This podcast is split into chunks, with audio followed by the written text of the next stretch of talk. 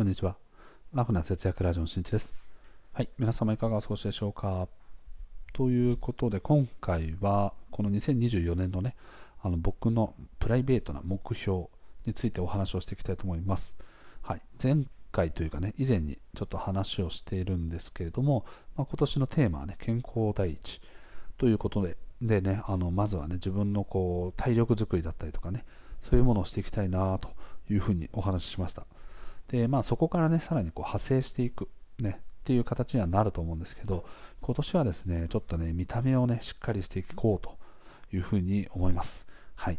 はい。池王池王子を目指すということでね、早速甘噛みしましたね。いけ ですけど、はい。ね、今年は弱い39歳のね、年になっているんですけれども、とね、だんだんだんだんやっぱその体力の低下とかね、あとは健康面でもいろいろとこう体調崩しやすくなったりとか。っていうのも、まあ、一重にね、あの日常的にその運動を取り込んでいくとか、あとはこう食事を意識していくとか、そういうことはね、全くできてない。というのが今正直なところですね。栄養のありそうなものを食べるとか、あとは野菜とかはね、しっかり毎日食べてるよとか、それぐらいの基本的なところくらいしかできていないので、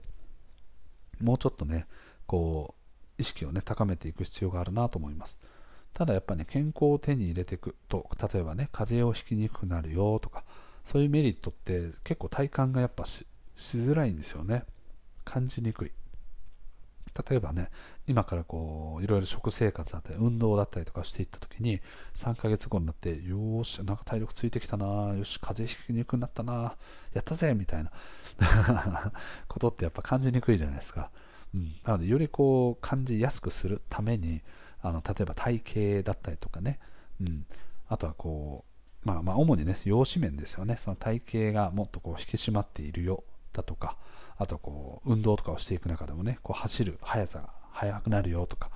っていう感じでですね明らかにこう見て取れるような結果が欲しいなと思い今年はそのだから容姿をねもうちょっとこう意識していくっていうのはその運動した結果引き締まった体になるよとかあとはこう体重がね今よりもマイナス5キロになるよとか、はい、あとはまさっき言ったようにねこう特定の、まあ、50メートルとかね100メートルとかでもいいんですけど運動とかをする前と後であのトレーニングをねするしてする前としてしてから3ヶ月後だとこれぐらいのねタイムが縮まりましたよとかねそういう感じでね、いろいろとこうトライをしていきたいなというふうに思います。うん。で、あとはね、この、特に、特にね、このリモートワークが始まってからですね、だから3、4年前か、くらいからですね、まあ、あの家から出る機会がね、著しく減ったこともあって、身だしなみを整えるということへの気持ちがね、だいぶ薄れてます。どれぐらい薄れてるかっていうと、もう髪の毛とかもね、あの今だと、どれぐらいだ ?4、5ヶ月に1回？切りに行く。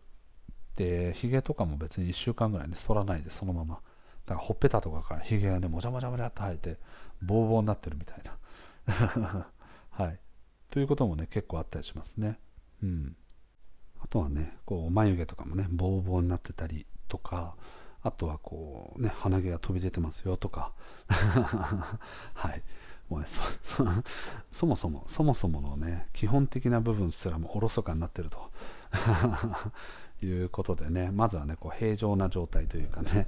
あの一般の状態、平均の状態に戻すことが急務なんですけど、はい、だいぶ意識がね、そがれてる気がしますね。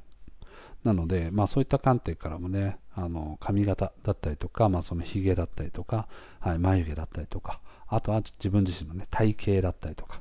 そういうものをね、しっかりと整えた上で、あとはね、そこからあの衣服ですね、はい、洋服とかをね、もうちょっとこう、きちんとしたもの。きちんとしたものっていうとねあれですけど、まあ、汚くないとかねみすぼらしくないような格好をするとかちょっと小綺麗な格好をするとかね、うん、そういうことをね意識したいなと思っててで今現在はどうかというと、まあ、結構ねあの履き潰したジーパンとかねあのまあそれはそれでね味だという捉え方ももちろんあるんですけど、まあ、その味とは別でね結構使い古してる感が出ちゃってるような洋服だとかも結構ねたまに着たりしてしまっていてであそれがねちょっとねあのちょっと小汚いをちょっと超えてるみたいなっ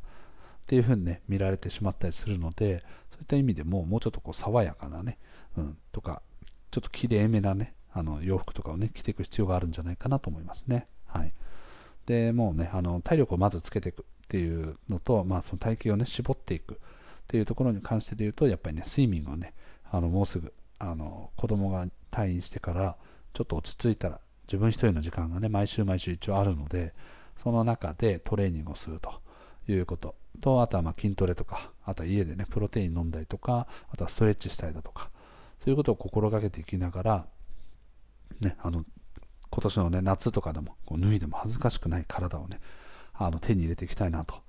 で今現在はどうかというと一時期すごい痩せてたんですけどなんかねここ最近はまあ自分自身もねこう体調不良になって運動が全然できてないっていうこととあとはこう子供のね入院に伴ってその付き添いでね寝たりしているので夜ご飯とかもねあの病院の中にあるコンビニとかのご飯を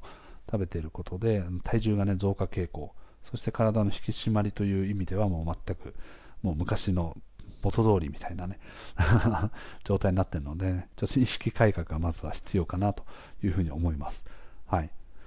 という感じでですね、まあ、健康を手に入れていくためのモチベーションの一つとして、まあ、養子全般をね、しっかりと整えていきたいなという気持ちですね。で、そうなってくるとね、やっぱりこうどうしても洋服代だとか、まあ、あのもちろんね、マッサージとかそういうところにはね、行く予定はないんですけど、そういう洋服代とかもね、今までよりもかかってくるようになるのでと本当にね必要な洋服なのかどうかっていうのは見定めた上で必要最低限のねあの品質を保つためにまあいろいろとね買い足していくっていう感じですかね。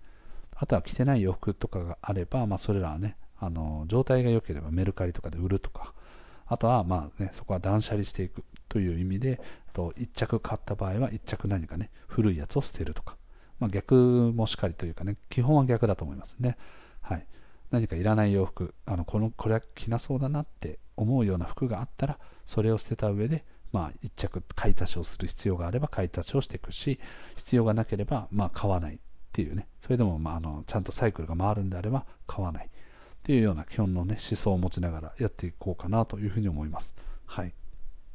それでねもう本当にあの昔の写真と見比べてもね自分自身は特に顔にね肉がつきやすいっていうこともあってどんどんどんどん顔がでかくなったりとかあとはこうほっぺたとかがねこうお肉がポコッとついてくるとねすごくあの